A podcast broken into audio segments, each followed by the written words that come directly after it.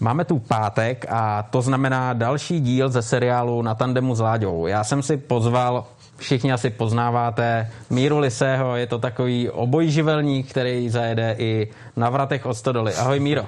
Hele, děkuju, zdravím tady diváky, děkuju za pozvání. Míro, já bych si s tebou rád popovídal eh, vlastně o tom, jak jsi začal na motorce, kdy jsi poprvé jezdil, jak se dostal k závodům, ale taky, co tě zaměstnává dneska a vzhledem k tvojí profesi motoinstruktora, eh, co by si doporučil lidem, aby se zlepšili, aby si na motorce udělali, aby fungovali zkrátka na silnicích líp. Tak teď jsi mi dal asi 10 otázek, tak já bych v první řadě chtěl říct, že takhle mi ty uši neodstávají normálně to tou rouškou. Příští týden snad už to opadne. No a teď, co se týče motorek. Eh, eh, Jabko nepadlo daleko od stromu, můj táta byl reprezentantem v půl litrech v motokrosu v 60. letech.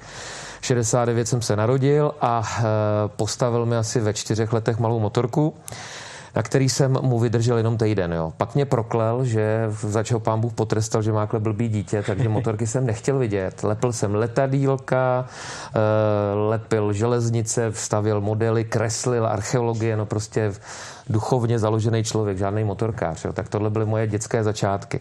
Pak se to všechno přehouplo asi v deseti letech, kdy táta postavil takovou krosku na SPZkách, tak tu jsem mu ukrad a šoup jsem to do křoví, jo. takže ještě dneska tady mám nějakou jizvu od rozpáraný uh, šípku a uh, v deseti letech se začalo uh, jezdit po závodech trialu, kde byl Petr Hula, což byla tehdejší ikona mistr republiky a on přivez z Belgie cyklotrialový kolo Montesa, jo? ne Monty, jak pak Pepa Dressler celou dobu už propagoval, tak Montesa a začala mánie v vlastně stavby těchto těch cyklotrialových kol. Nebyla doba jako dneska, si může člověk koupit kolo na každém kroku.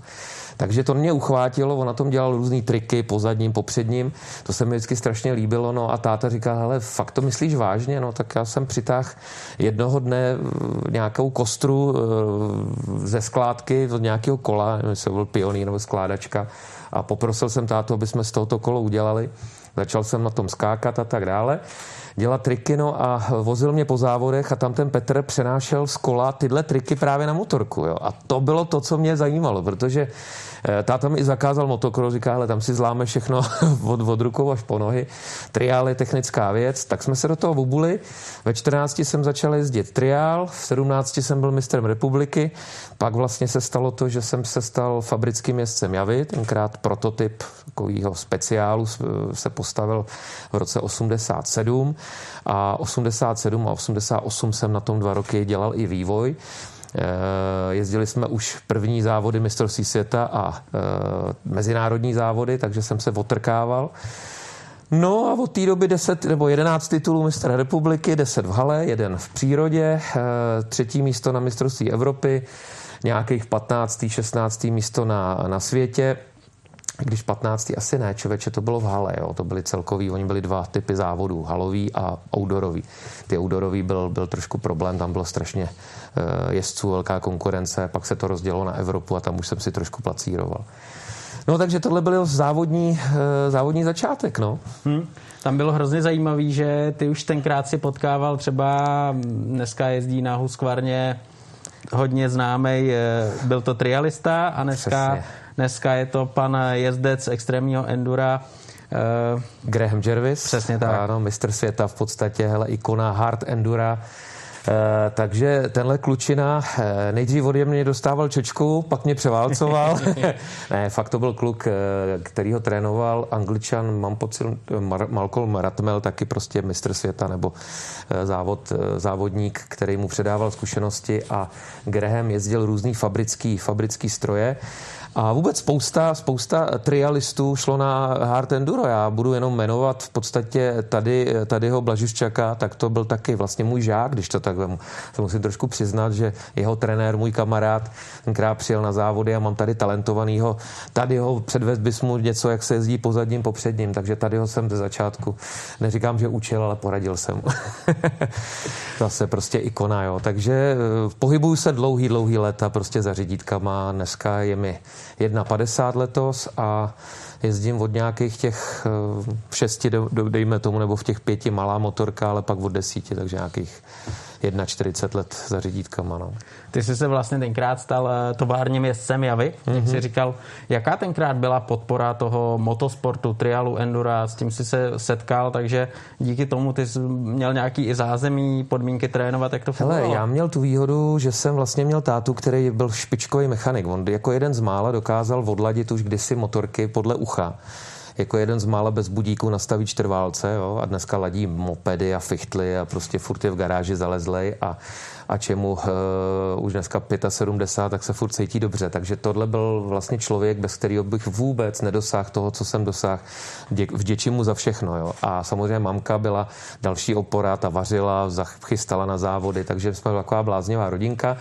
No a tehdy, eh, jak to všechno začínalo, ty věci, aby jsme se dostali dopředu, byly tenkrát daný eh, i investicí. Táta dělal na benzínové pumpě, takže pumpaři od Zlatý podkovy a zelináři se měli dobře, takže všechno, co vydělal, vyšmelil, tak dával vlastně do, do mých podmínek.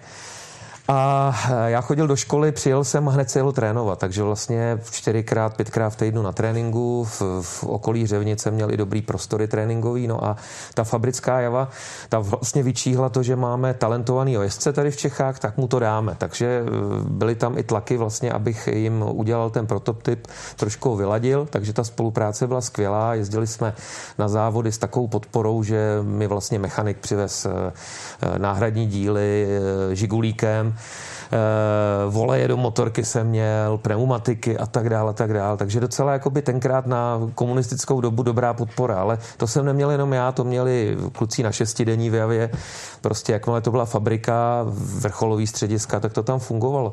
Dneska u nás to nefunguje, ale na západě, třeba ve Španělsku, v Itálii, ty centra fungují dál. Teď je vlastně oprášili před nějakýma 20 lety a ty výsledky jsou vidět. U nás se to zavřelo, každý si trénuje sám a nikam to v podstatě do těch špičkových výkonů nevede, jenom občas někdo se vyskytne v popředí, což je škoda. No. Hmm. Takže podmínky byly dobrý tehdy. Jo jak si musel dřít. Každý sportovec, který 11 titulů, to není zadarmo.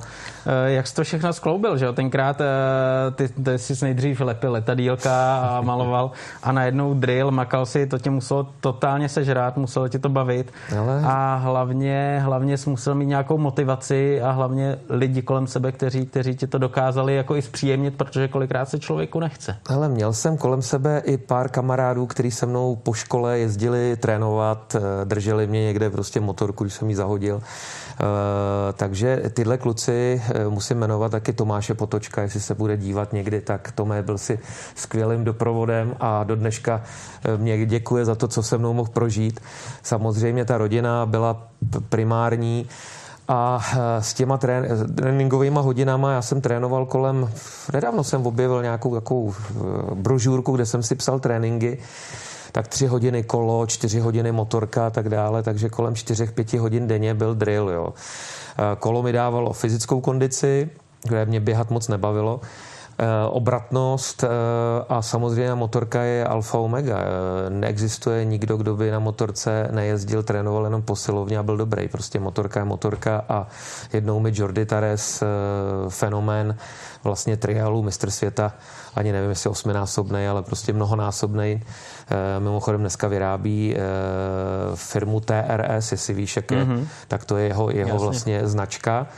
A Paul Tares je dneska jezdec Hard Endura, není to jeho syn, ale um, synovec jo, od, od bratra.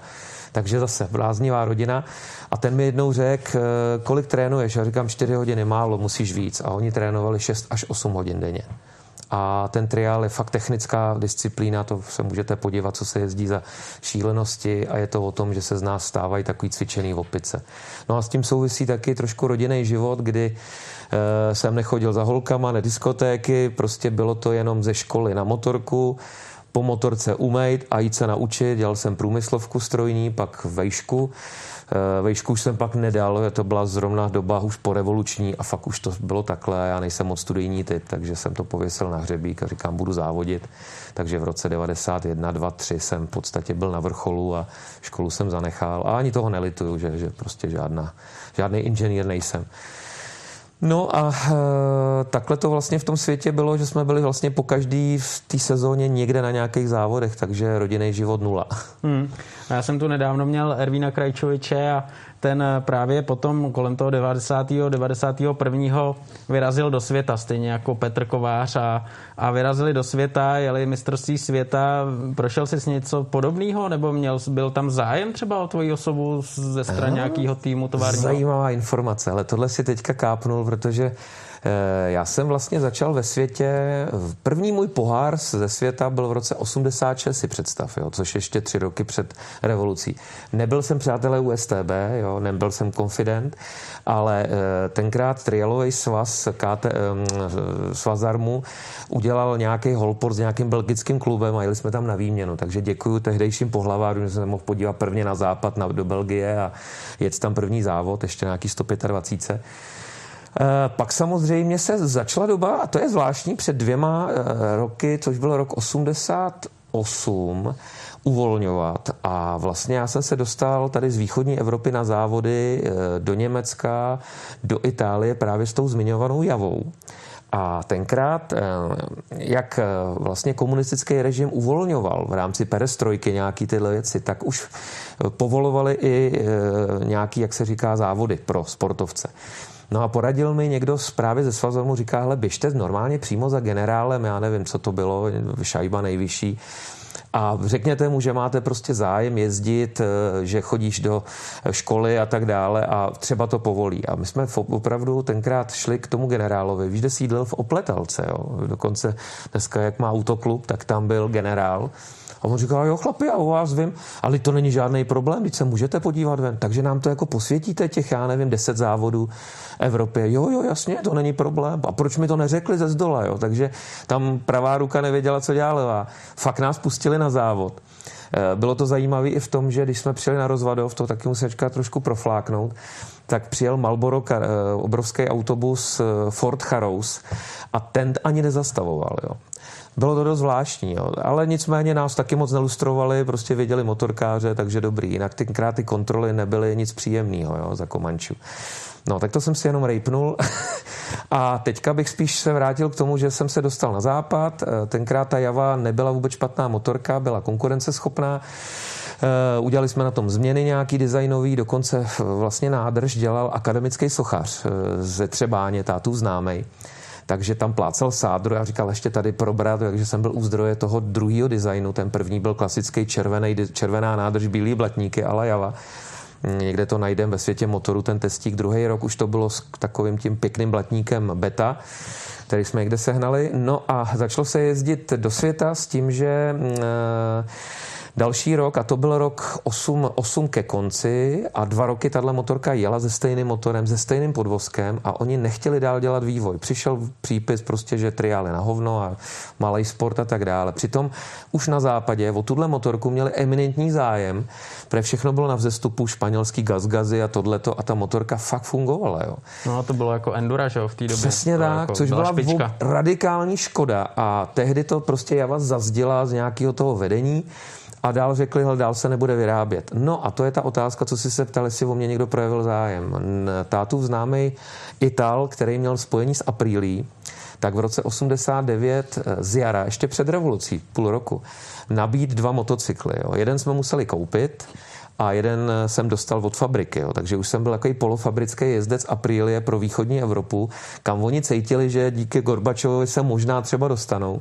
Takže jsem přijel v roce 89 v létě na závody a tam najednou kamion a teďka chceš tenhle dres, chceš pérování, teďka Diego Bossi z Ital tady má tenhle ten uh, od Marzoči, prostě pěkný, pěkný tlumič, má ho na planžetách takhle poladěný z kůzu, jak mi tam naladili, rozumíš, teď motorky seřazený na těch verpánkách. Tak to jako vypadalo hodně dobrý v tom, v tom stanu, v originál kamionu Aprilie. No a tenkrát jsem si neuvědomil, o co půjde. No a přišel eh, vlastně žádost z klubu italského, že by chtěli, abych jezdil za ně. A, ale že tam musím bydlet. No a to byl kardinální problém. Já jsem nemohl za hranice, mě pustili jenom na závody a zase jsem musel zpátky, takže e, jsem to odmít, což možná byla tehdy trochu chyba. No a další léta potom, když se uvolnil režim po 89. Aprilie odstoupila vlastně za další asi dva roky, začali se věnovat MotoGP a silnicím a triál úplně jako by skončil. Jo. Takže to byla první takový střípek. Nicméně jsem měl pak velmi dobrý podmínky od Gazgazu, kdy můj kamarád, který tam pracoval ve Španělsku v Gironě po revoluci, tak vyjednal podmínky a tenkrát nějaký Narcis Casas a Pibernat, eh, tak Casas byl bankéř, Pibernat, tuším, eh, to byl závodník, který jezdil s, s Mrázkem a s Mašitou Endura, znali se. Takže říkal, jo, do Čech pomůžeme trošičku, takže vždycky jsem dostal každý rok plaketu vlastně a slevu na motorku. Já vím, že ten gazík tenkrát vycházel asi na 80 tisíc korun, no, takže jako byla to, byla to fakt... Byla raketa to, no, jako, no, no. To ale, stal favorit, ne, tenkrát. No jasně, jasně, ale byla to závodní pro, profi motorka, která taky by stála třeba 140, 150, takže dali to za nákupku v podstatě, jo. Takže eh, takhle vlastně po mně, po mně celkem pošelhávali. No a pak, když začaly být výsledky v Evropě, tak si mě vzali na, eh, vozili na mezinárodní závody, eh, kde vlastně jela světová špička. Tak jako teď vidíš ty extreme trial závody, tak jsem tam byl vlastně obsažený v tom roce 90, 91, 2. Takže to byl prostě můj takový životní vrchol v trialu a a tím to jako potom začalo hasnout, kdy e, další léta už nebyly moc prostředky, to je možná, já to teď navážu, pak už to bylo o nový době, o sponzorech. Neříkám, že jsme byli neprůbojní, ale šel tady fotbal, hokej, tria, um, cyklistika no, a tak dále. Ten motorismus nebyl mm, zrovna úplně mm, na špičce. Mm, mm. Chytlo to tady hodně vlčáků takže jsme už nesehnali tolik prostředků a ono, když nejsou prachy, tak není ani motivace. Jo. Ono, když přijedeš v roce 92 z Evropy, vybojuješ za nějaký umístění body, ty body jsou speněžený za 20 bodů 20 tisíc korun, tak to byla, dejme tomu, motivace. A pak ti další rok řeknou, už za bod mistrovství ani koruna. Medaily od FIMu, no, ona nám někam utekla, asi možná bude v Belgii, tak my ti ji pošlem zpátky, takže šla omylem do Belgie, no prostě bordel. Ale tím chci jenom říct, že ta motivace se vytratila a e, Dál se mi to trošičku otevřelo se v rodinném životě, postavili jsme restauraci, věnoval jsem se obchodu a tak dále, nějaký exibice a podobně. Co mě trošičku mrzí, a to jako je zrovna navázání na ty hard endura, já prostě k tomu enduru tíhnu, mě to baví neskutečně, tak v té době, když mě bylo těch 28, 30, kdybych přeskočil z trialu, tak všichni ty mý vrstevníci, ať vemu Graham a Jervisa a další, ale tam byl Steven Merriman a Edmondson a další, ty jezdili trial, ale přešli na enduro a stali se mistry světa v enduro, jo. takže ta rychlost prostě a technika ta byla určující a to jsem zaváhal tehdy, jo. Hmm. protože ta motivace najednou by se našla jo. a já ji neměla, jsem skončil kvůli opravdu motivaci. Prachy nebyly, nebavilo mi to, uděláš 11 titulů, tak jestli uděláš 12, už to není, není takový. Jo. Jo, ono každý, kdo třeba kouká že jo, na Erzberg, což bylo takový to ano. jedno ze začátků extrémního endura, tak tam byl Lemkin, ano. Graham, ano. Že jo, spoustu těch trialistů, kteří, kteří jezdili trial a šli do endura, mm-hmm. který by třeba v normálním enduru úplně nefungovali nejlíp, ale to je to, že to extrémní enduro je líbivý. Přesně. Je to na jednom place, vidějí to všichni a přitáhne to sponzory podobně třeba jako Dakar, protože je to obrovsky mediálně sledovaný. Ano, ano je to, to daný Red, Bullem a přes médiama, je to tak, no. Hmm, hmm. No. no a to je taky možná důvod, proč eh, ty se stal takovým showmanem, že jo? Protože Spoustu lidí tě zná, showmana Míra Lisí, dneska motosalon bez tebe by ani nezačal asi, takže, takže ta show asi, tam si z toho těžil, z toho, jo. co se naučil. Možná byl nejlepší jako eh, show dělat joudu, jo, takového toho blbce, co má obráceně motor eh, helmu a, a dělá karamboly, tomu se možná taky vyjádřím. Eh, já bych, já bych možná mm, řekl ještě jednu takovou věc, když jsem skončil s trialem, tak bylo takový roč, rok, dva, takový bezvládí, jel jsem pár závodů, dva, tři za rok. A fakt mi ty motorky po dvou letech strašně začaly chybět. Tak právě kluci, co tady začali pořádat motosrazy, tak říká, Míro, ty na té šlapačce děláš v pozadním, popředním nesmysly, jo, na výstavách, pojď nám udělat show za prachy. Takže z toho už bylo vlastně docela výdělečná show činnost. A začalo mi to bavit, až jsem pak přišel na Malboro a dělal jsem pro ně dva roky v podstatě program za poměrně slušných podmínek, no a tam už nám tak hrabalo, že kluci říkají, hele, nechceš nějakou kravinu? Tak jsem viděl na disciplíně, která tam vlastně byla, že se půjčovaly čtyřkolky a pak motorky normálním lidem. No a ty vyváděli šílený cirkus. Jo. Po rozjezdu hned záda, rozumíš, teď k nám mizeli eh, do křoví, jeden zmizel do ohrady mezi koně, rozumíš, co tam měli koňáci, no hele prdel. Takže jsem pak začal dělat toho joudu, že vlastně jsem se vmísil do do, davu, tam jsem eh, popil to pivečko, vylosovali nějaký kluky, že kdo si chce zkusit trialovou motorku, ať se přihlásí, tak já mezi nima. Eh, co máš za motorku? No laděnou CBR, jo, tak to je ono, laděný tuning, tebe chcem, no tak začal cirkus, jo, rozjet, prd po zadním a mizení do davu. Tam už začali zahazovat kelímky a hlásit, co je to za hovado. no a pak jsem se samozřejmě plácnul a a vstal z mrtvých jako profík. No. Takže to vždycky jako ten moment překvapení byl úžasný. No. Takže v tomhle směru je dobrý. Ten Jouda se chytnul i na větších akcích. Ty bláho, já musím říct, člověče, znáte určitě tým Bagíru, že jo, tak jako Dakar, že jo, kluci Martin Kolomej a spol, ty na to nezapomene. Marťas, jestli se někdy budeš dívat, to video, co jste natočili, chci, protože na zámku eh, ve Štiříně decentní společnost, že jo, tam stoly, rauty a tak dále a přijela dodávka. Byli jsme domluvení, že přijede můj mechanik, vyloží motorku, já se vmísím do davu v civilu, takhle jak bez samozřejmě reklamních triček vyvolali, jestli tam není někdo takový, kdo by si půjčil uh, motorku, zkusil, že Míra se opozdil na nějaký motoškole a že přijede později. No a teď samozřejmě začala tato procedura, zase začali zahazovat ty Eh, ty skleničky, no a byl tam kluk, který teda byl motorkář, nepoznal mě.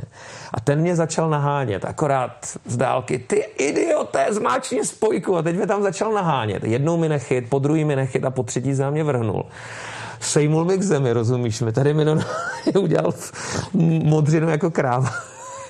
A takový, ty vole, víš, jak je ta motorka nebezpečná, víš, kolik tady lidí můžeš zabít. Takže tento sežrali s navijákem a pak stale, že teda jsem to já, ten Míra. Tak on říká, já blbec, já tě nepoznal, no ty jsi mi dal, jo.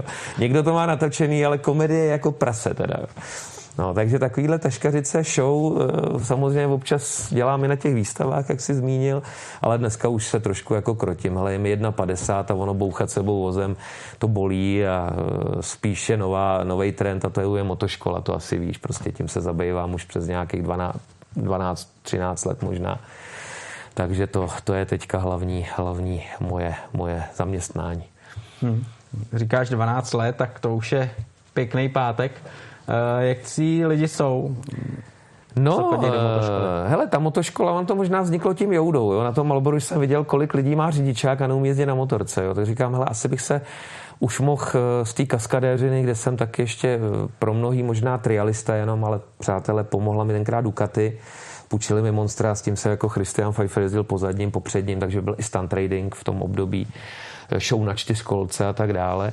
Ale co mě potom zajímalo nejvíc, eh, předávat ty zkušenosti lidem, tak proto se vlastně založila nejdřív malá motoškola s českýma motocyklovými novinama, něco jsem dělal s Ondrou Lelkem, než se zabil něco pro Besy už tenkrát a potom samozřejmě bezpečně na motorce s Mírou Lisim. Dneska je to Akademie, firma, která pokračuje beze mě a já mám svoji firmu Motolisí, tadyhle na roušce, tak malá reklama a tou vlastně vychováváme lidi. A jsem moc rád, že už se to změnilo, že od té doby, když to začalo před těma 12-13 lety, tak každý Jednak těch motorek nebylo asi tolik. Já bych řekl, že teď jsou fakt na vzestupu. Motorek je mraky.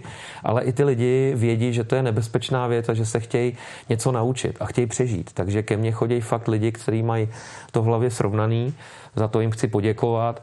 Eh, mají už docela i dobrý vybavení, nejenom motorku nadupanou, naleštěnou, ale mají i dobrý oblečení, už přijedou i s dobrýma gumama a tak dále, takže ta doba, ta osvěta funguje a mění se k lepšímu. Ale občas tě něco překvapí, není to tak? Tak já si říkám, kurně, tak uh, už i jsou nový uh, autoškoly, kde učí nějaký ty gymkány, slalomy, brždění, ale furt mi nepřestává překvapovat, kolik těch lidí fakt neumí jezdit. Jo. Takže jsou takový veselý historky z natáčení, kdy jsem uh, učil jednu dámu a ta teda samozřejmě nějaký ovládání znala, ale na malým tý MSX 125 jsme jeli dva a já ji držel balans, aby mi neupadla, protože nejdřív samozřejmě nasadila nohy na stupačky a pak se chtěla rozjet. Jo. Tak to už bylo zlý. Jo. To už jsem říkal, a tady je někde chyba. A pak říkám, ty, eh, Moniko, eh, zabrzdíme si, ale pozor na tu přední brzdu, bál jsem se, aby jí nezarafla, nepadli jsme oba, zmáčni si nožní brzdu. A ona, nožní brzda, ta na motorce není. Říkám, počkej, ta je na motorce, tady je taky, je tady vpravo dole, nožní pedál, podívej se dolů. Ne, dívat se tam nebudu. Já říkám, a kdy se teda? Až zastavíme. Tak jsme zastavili, Jo, měl zpravdu, je tam nožní brzda, jo, takže to je taková fakt zvláštnost. Samozřejmě ty lidi, eh, eh, já musím říct, nejenom ženy, ale i pánové eh, jsou kolikrát těžký oříšek a zvlášť ty, co jsou v podstatě trošku technicky ne moc dobře na tom, jo, jako ty antitalenti, oni nejezdí určitý lidi dobře ani v autech, jo, takže já to teď nechci kategorizovat, že motorkář je jiný. Ne, prostě jakmile někdo nechápe techniku nebo nad tím vším hrozně přemýšlí, tak je problém. Takže jsem měl, já to trošku jaký řeknu, ať je prdel nějaká, měl jsem nějakýho člověka, byl to byl takový rusky mluvící, člověk Harleje. Nejdřív jsme ho učili na našem a pak jel do panenského týnce a říkám, Vladimíre, tak jak si dojel? To dobře jsem dojel, ale problém s větrem na dálnici, jo, na té slánské silnici. Já říkám, a jak, jak? No předjížděli mi takhle ty kamiony a ty auta. Já říkám, tak jsem měl trošku přidat, teď máš Veroda, že jo, pěknýho, to jede. Ne, já 80, na mě fokálo. Já říkám, tak když máš odklápěcí helmu takhle s tím štítem, to je dá, já mám odklápěcí v helmu. Říkám, no tak si vem a takhle zaklapni tu helmu. A dá, tak já když zaklápnu tu helmu, to hledí, tak na mě nefouká. Tak, spasíbo. Jo, takže poděkoval mi, že jsem ho naučil zaklápět. A prosím tě, Míro, a to ABS na motorce, to je dobré k čemu, jo? Takže tyhle lidi opravdu nemají přehled, koupí si díky penězu motorku a to je katastrofa, jo? Takže Samozřejmě se to zlepšuje, jo. jsou extrémní případy, ale, ale setkávám se s nimi. To je docela prdel. No. Jo, tak žádný učený z nebe nespad a je super, že ty lidi přijdou, že jo, a mají chuť eh, se něco naučit, než když eh, se to učí sami a třeba špatně. Je něco, co bys třeba lidem eh, takhle dokázal poradit, kteří třeba nepůjdou do motoškoly, ale chtějí se sami to naučit, nebo na co si na začátku dát pozor? Hele, určitě i z té autoškoly, když je tam 12 hodinový proces výuky, někdo si přikupuje, pak ho pustí na zkoušky. Ono autoškola je taková maková, nemůžeme házet do jednoho pytle. Mám pár kluků, který dělají tu autoškolu velmi dobře. Jsou to motorkáři, srdcovky. A to by si ten zákazník měl vybrat. Měl by kouknout, jaká autoškola má nějaký, ve svých řadách nějaký odborníka. Jinak někdo to dělá stále za nějaký čárky a to je špatně. Ale jako zlepšilo se to. Jo. Musím říct, že ta, ta doba, kdy pojďme svý starý kolem bloku a jedem jo, od zkoušky, to už dneska není takže si to člověk musí vybojovat. Ale po autoškole určitě, když má nějakého kamaráda, jezdit třeba s interkomem, aby ten kamarád jel první, druhý jel ten nováček za ním, měl i eventuálně nějakou síťovou vestu, aby byl vidět. Já ani nevím, člověče, jestli někdo nevyrábí nějaký vesty, kde je napsáno z, jako začátečník, aby bylo vidět i na té motorce. On se ho pozná, jo, když pak jede 60 místo 80 a brzdí dopravu, ale učený z nebe nespad a tyhle lidi opravdu, já bych to viděl, věc z baráku někam na nějaký parkoviště, tam si zacvičit, pak si dát chvilku po silnici, zase na to parkoviště, prostě ten volný prostor je ideální, že tam nejsou ty auta a ty lidi potřebují tu motorku dostat víc pod kontrolu. Je to o objemu tréninku. My to trošku suplujeme, děláme ty tréninky, hlavně z jara to teď je nabitý, ten duben, květen, díky koroně se to teďka trošičku posunulo, ale eh, ty lidi jsou fakt pozimně nerozhejbaný a i co loni zvládali ty lidi, tak je vidět ta stuhlost na, tý, na, tý, eh, na tom začátku sezóny. Takže určitě parkoviště, dát si nějaký pivní tácky, dát si slalom, dát si osmičku a hlavní, co je apeluju na uvolněnost. Dost lidí si stěžuje těch začátečníků, že je bolej ruce, ty gripy. To je špatně, protože je svírají ty řídítka fest. Já možná povím další historku, kdy eh, přijel za mnou už je pár let do panenského týnce eh, jeden autoškolák v motorku CB500 na Vlečňáku a řekli mu eh, ty jeho žáci, že už se na to nemůžou dívat, on dělal jenom výuku autáku a pak vlastně, mm, že si rozšíří a že bude vyučovat motorky, ale na motorce neuměl. No a přijel a tak jsem ho svez, no a když seděl za mnou a držel se mi za ruce, tak mě málem zlomil to předloktí a tady měl modřiny, jak mě držel. A pak jsem zjistil, že má vlastně na motorce ty konce řídítek. Jo. Takže tento svíral tak brutálně tu motorku, že vohnul řídítka. Jo. Jestli to byl nějaký vohl, jo, už uvolněný, nevím, ale prostě strašný. Takže ta uvolněnost, to je alfa omega. Ta motorka se řídí celým tělem, to je mnohdy na YouTube napsaný a tak dále, učíme to ale ty lidi, co svírají, to je špatně. Takže to svědčí něco o tom, že tudy cesta ne. Uvolnit, řídit jednou rukou, zkoušet si manévry, důvěřovat. Co určitě tomu předchází je kolo. To, co jsme teďka začali dělat, ten Motovelo Start, vlastně videa, spoluládíku, jukněte se na YouTube, jsou tam návody, jak i na kole se dá v podstatě naučit určitý balans, určitý věci pohledu, dívání. Opět jsme měli doktory, pustili si z, skútry a pan doktor se nevešel do slalomu. Nevotočil se na čbáně na parkovišti. A zrovna jsme tam měli dodávce takový popojížděcí kolo, tak si ho půjčil a on ten slalom nedal ani na kole. Jo. Takže ten, kdo neumí na kole, neumí pak ani na skútru, tak když jde na motorku, tak s tím má problémy. Jo. To je, je to trošku sport a musí k tomu člověk přistoupit. No. Hmm. Co se týče motorek, eh, dřív byl takový trend koupit si rovnou pořádně silnou motorku, vlastně. ať všichni vidí. Dneska už jsou dostupné motorky menší, lehčí, já bych řekl, že i jako ovladatelnější. Je tu třeba možnost motorku mít na 35 kW, potom si ji otevřít. Jak to vidíš ty? Jak začínat? Ale rozhodně ty bestie, které mají 100 koní a víc, eh, tam už opravdu záleží na přidání plynu, má to krouťák. Já bych doporučil tyhle ty obsahy fakt už pro, po nějaký praxi. Co se týče, eh, co se týče těch motorek, tak třístovka dneska je taková koloběžka, 490, 500 kubíků, to jsou motorky přesně pro ty začátečníky. Ještě možná nějaká 6 pade nebo šestistovka, ale pozor, přátelé, a teď bych to trošku chtěl jakoby kategorizovat. Jsou šestistovky i starší provenience, což byly třeba FZ Česka, eh, Hornet, to jsou motorky, které používají lidi už starší na začátek, na první sezónu a podobně, ale to jsou motorky z CBR, z RR vlastně, z R6. Pak dělali třeba XJ6 Diversion nebo Honda CB500, F a další. To jsou ty hodné motorky. Takže není to všechno jenom, že mám 6 kg, že to není litr a že to nejede. Ne, ono to jede, jo. A tohle mnohdy ty lidi koupí za 30, za 40 tisíc ono to neříkám, že nebrzdí, ale je to motorka na zabití. Jo. Takže ne. Fakt investovat do funkční motorky, eh, Někdo samozřejmě ten rozpočet nemá, má 20-30 tisíc, ale aspoň ta motorka je dobře obutá, ať není křivá, ať má rovný řídítka, páčky, ať není vůle na plynu protože jsou i zase ER6, jo, zase další pří, příhoda. Jo. Přijela k nám do Hořovic eh, jedna dáma, málem když přijížděla, tak jí to natáhlo a trefila nám málem dodávku. Jo. My jsme to neskontrolovali. Dneska poctivě každému děláme technickou kontrolu, kontrolujeme gumy, kontrolujeme řetězy, kontrolujeme přidřený krz řízení, kontrolujeme páčky, nastavení a vracení plynu, případně vůle na plynu. Jsou věci, které prostě i na starý a nový motorce prostě musí fungovat. No a šla cvičit nějaký slalom, Samozřejmě ten plyn se jí nevracel, jo? musel ho vracet rukou, jo? šel stuha. A najednou slyšíme akorát rána, vlít nám instruktor do vzduchu. Byl to tenkrát kluk, co jezdil motocross a on neměl erární oblečení a byl jak Robocop. Jo. Měl eh, kryt tady ten holder na, na, na, na krční páteř, měl brnění z motocrossu, ortézy, motokrosový foxy, ty vole. Fakt obrněný, jo.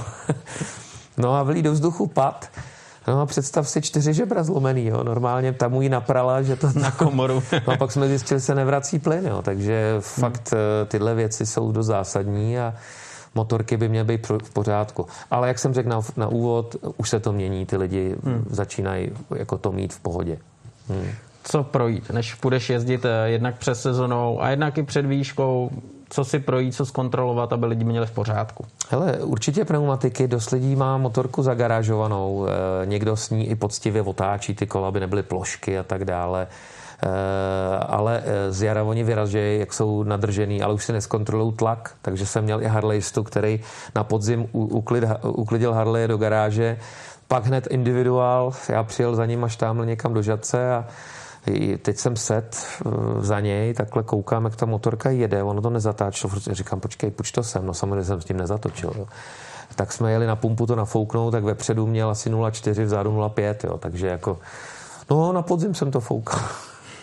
takže určitě tlaky gum stáří gum, jo, ty gumy 4 až 5 let starý, taky se setkávám, že guma vypadá pěkně, ale je 10-12 let stará, jo, to, takže ta guma je asi jediný, co vás prostě udrží eh, na silnici v dobrém gripu. Eh, foukání taky je na tom štítku, většinou na kivce nebo na krytu na řetěz nebo pod sedlem, takže podle výrobce motorky. Ne, to mi taky říkají, hele, já to foukám podle pneumatiky, takže tam je 400 max, jo. To je pro montáž, kdy ta guma má naskočit na ten ráfek, že jo. Ne, ta osvěta je lepší, ale tu a tam občas někdo překvapí takhle s takovýhlema věcma. Jak čistíš hlavu, protože když seš eh, pořád eh, kolem motorek, pak tam máš takovýhle různý prdy, že jo, tak eh, pak potřebuješ vyčistit hlavu, že jo. A je to na motorce, nebo, nebo už potřebuješ motorku hodit do garáže a jít někam úplně ne, červený, červený pipul, pilulky neberu, jo. Rohypnoly a tohle. Ale je fakt, že jsem koupil domeček před dvěma, třema lety už, no, tři roky na samotě u lesa, kde čistím hlavu. Tam je krásně, ty jsi tam byl, že jo, tam když dáš kafíčko, nemám žádného souseda, tam relaxuju. Prostě v přírodě eh, obecně ten čas není ani na nějaký volný ježdění. Když zajíždím motorky, tak to je asi jediný, kdy se jdu projet, ale eh, je toho málo. Jo. Trošku jsem čistil hlavu přes zimu, kdy jsme vymysleli takový motocestování s výukou, s interkomama ve Španělsku v Malaze to nám začalo fungovat. Až když se to zaplatili ty náklady, tak nám to zamázla koronavirus, jo, takže, takže teď tam mám ještě věci. Ve Španělsku snad už se to vrátí i s motorkou zpátky. No a to bylo čištění e, v zimních měsících, protože já ten maras tu zimu nemám rád. Já nejsem, i když jsem v mládí lyžoval, tak ty hory, ano, měsíc, někdy v lednu fajn, ale je to dlouhý. Ta, ta, Eh, italská zima nebo španělská, spíš španělská zima je přívětivější pro nás motorkáře, takže jsem našel druhý domov, druhý ráj a tam já relaxuju. Takže v zim, eh, sezónu tady prostě zamakat, vydělat nějaký korunky, aby přes zimu bylo na živobytí, aby jsme nepadli hlady a, a eh, pobavit se nějakou výukou. Je pravda, že už to určitý lidi řeší tak, že vydělají prachy a jedou bez lidí úplně. Jo. Možná, že to mě jednou taky potká, ale zatím se snažíme být eh, v cenách velmi přivětivý vůči lidem. Dokonce zjišťuju, že i konkurence naše, která není tak známá, jo, není to, nejsou to ty úplný tváře z televize, tak eh, ty jsou dokonce v něčem dražší, než to mám já. Takže asi budeme muset individuální typ kurzů, kde se snažíme dávat to všechno srdcem a jsme fakt zavedený. A jak to řekl jednou jeden kluk, ty prodáváš kvalitní, vynikající víno taky to nemůže být prostě za normální obvyklou cenu. Tak tam si asi nechám při, připlatit, no a pak budeme dělat zřejmě nějaká takový, teď tam fungují ty motobuřty, ale to už je plný, to je pro endura cestovní, eh, takový volný ježdění, kde jim poradíme a to samý možná z jara nějaký rozcvičky pro větší počet lidí za nějakou cenu 15 2000 korun a to každý dá, protože když víme, že mají motorku za 300-400 tisíc, tak nějaký rozcvičení už pro absolventy za dvojku, to nikoho nezabije a je to tam pod vedením. Je to i plocha zaplacená a tak dále. Jo. Takže myslím si, že v tom je budoucnost, že půjdeme cestou eh, kvality, individuality a tu kvantitu tu uděláme pro širokou veřejnost, ale ta už nebude s tím plným nasazením. Tam už neprozradíme všechno, tam ty lidi necháme jezdit. Míro, co tě v jedné stopě baví nejvíc? Protože těch kilometrů za rok najedeš opravdu hodně. Dokážeš, jako máš spočítaný, kolik kilometrů jedeš? Hele, člověče, za tu sezónu, já jsem, když jsem to sečet snad loni před loni, tak to bylo kolem 35-40 tisíc kilometrů, to tak vychází. A je toho fakt dost, jako bolí mi tělo. Já bych možná měl ukázat tady, protože jsou i mozoly. Takovýhle jo, mozoly jsem měl, když jsem závodil. Jo. To ale z těch hrábí od toho domečku. Hele. Přesně, jak tam kopu nějaký ty záhony a tohle, ano, přesně. Jo, takže ta sezona je nabitá a to ježdění v jedné stopě je fajn. Eh, baví mi samozřejmě malý okruhy a co by mě bavilo teda nejvíc je motard. Jo. Motard to je moje krevní skupina. Já už jak jsem starý, tak už mi vadí ty rychlosti přes 200. A tam já jako jsem se ani nenašel. I z toho trialu jsem prostě takový technický enduro offroadový jezdec. Ač jako umím jet skládu, tak ale nepovažuji to za to, abych se někde musel zrakvit. A dost mě člověče poznamenal před dvěma lety, Eh, střed s jelenem, to taky lidi asi zaregistrovali, kdy to bylo 18. října. Eh, individuální trénink, kdy jsme vyrazili tady k příbrami a dlouhá, dlouhá rovinka lesem a ještě jsem akorát tomu klientovi říkal trošku klapnem, co kdyby nám něco vylítlo a za pět vteřin jsem ho tam měl před Afrikou z mlází eh, na, na, na zlatém podnosu. Stačil jsem jenom ťuknout o brzdy, trošku nasměrovat z těch parouhů na prdel, stejně jsem ho trefil, vystřelil, do dneška tady mám jizvu a šroubovaný rameno, ale hele, dobrý, trošku mi to zpomalilo, jo, protože Já si myslím, že tady mám poslání prostě předávat eh, to umění nebo to, co jsem za ten život nadriloval lidem dál a měl bych být živej. Takže já se snažím v tom provozu chovat jako poměrně slušný motorkář. Tímhle bych chtěl apelovat možná na motonárod, kluci, jako Mirek Dušín, jo. Nemám kerky, takže nejsem ten tvrdák, ale jsem normální člověk z masa a kostí na ty lidi, kteří se chtějí svíst. Ano, vemte za to zrychlete, je to emoční věc, baví nás to. Já si taky někde podržím, ale vždycky tam, kde nejsou ty auta, v tom provozu, abych lítal po Praze. Dneska jsem tady do redakce jel, taky jsem to měl na knoptový, že pravá, levá, ale vždycky s obrovskou rezervou, ze svýma 60% a trošku za mnou letěl nějaký skúter. Eh, nepředjel mě teda skúter, to ne, jo, to by byla pro mě potupa. Ale říkal jsem si, kurně, hele, on na mě tlačí, já musím trošku být ostřej, ostřejší, tak jsem už měl oči na stopkách. Pochopitelně ten, kdo jezdí denně po Praze jako mesík, ty to mají najetější víc než já, takže klobouk dolů před váma, ale stejně kluci dávejte pozor. No a vy, co budete chtít předjíždět auta, vězte v, nebo přemýšlejte, předvídejte, myslete za ně, protože ty auta blikají až na poslední chvíli a vy díky tomu výkonu motoru můžete kdykoliv předjet. Takže nechte to opravdu na situaci, kde je to v pohodě. E, typický situace, on mě neviděl, on mě tam odbočil, e, ty auta jdou na brzdy a najednou dělá ťuk, blinker a zahne. Oni neblikají prostě s předstihem. Myslete na to. Takže když vidím auto, hele, už jsem připravený a říkám, tak, co mě asi vyvede? A už jsem ostražitej, koukám doleva do pole, jestli tam je parkoviště, klidně zahnou doleva, jestli tam je polní cesta, zahnou doleva. Eh, čtu si je, jo, klobouk vidím, hele, ten vajíčka vzadu, jo, to, to bude nebezpečný případ, co kdyby mi něco vyvedl. Takže mm, zase se to zlepšuje dneska ta doba, musím automobilisty pochválit, už mm, jakoby odvírají se, bliknou, nechají předjet, ale řada mezi nimi nejsou motorkářsky myslící a ty vám tu prasárnu třeba i nechtěně někdy udělají, takže myslím, myslete na to, ať, ať opravdu eh, se, jak bych to řekl, no, prostě vyhnete takovýmhle problémům. No. Tak a... Cože? No, no. Jo, jo, jo. Postřine. Tak, dobře. Míro, Miro, já ti moc děkuju za dnešní návštěvu. Díky moc za perfektní povídání, za super historky. A za, a za pupek, ty vole. No hele, přátelé, já se za to nestydím, prostě byla korona, podívejte, takhle, korona.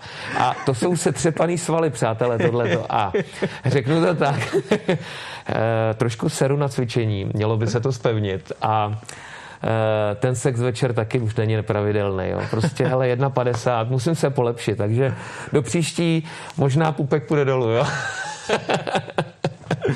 Miro, díky moc za povídání. Máš zač. Ještě to dáme. Miro, díky moc za povídání. Hodně štěstí, ať to jezdí. Máš eh, trpělivý žáky a vnímavý. Jsem a rád. co nejméně takových jelenů, co tam skáčou, když nemají. Hele, děkuji vám za pozornost, ať se daří a hezkou sezónu a hlavně bez roušek příští rok, eh, příští sezónu. Už zítra. Už zítra možná.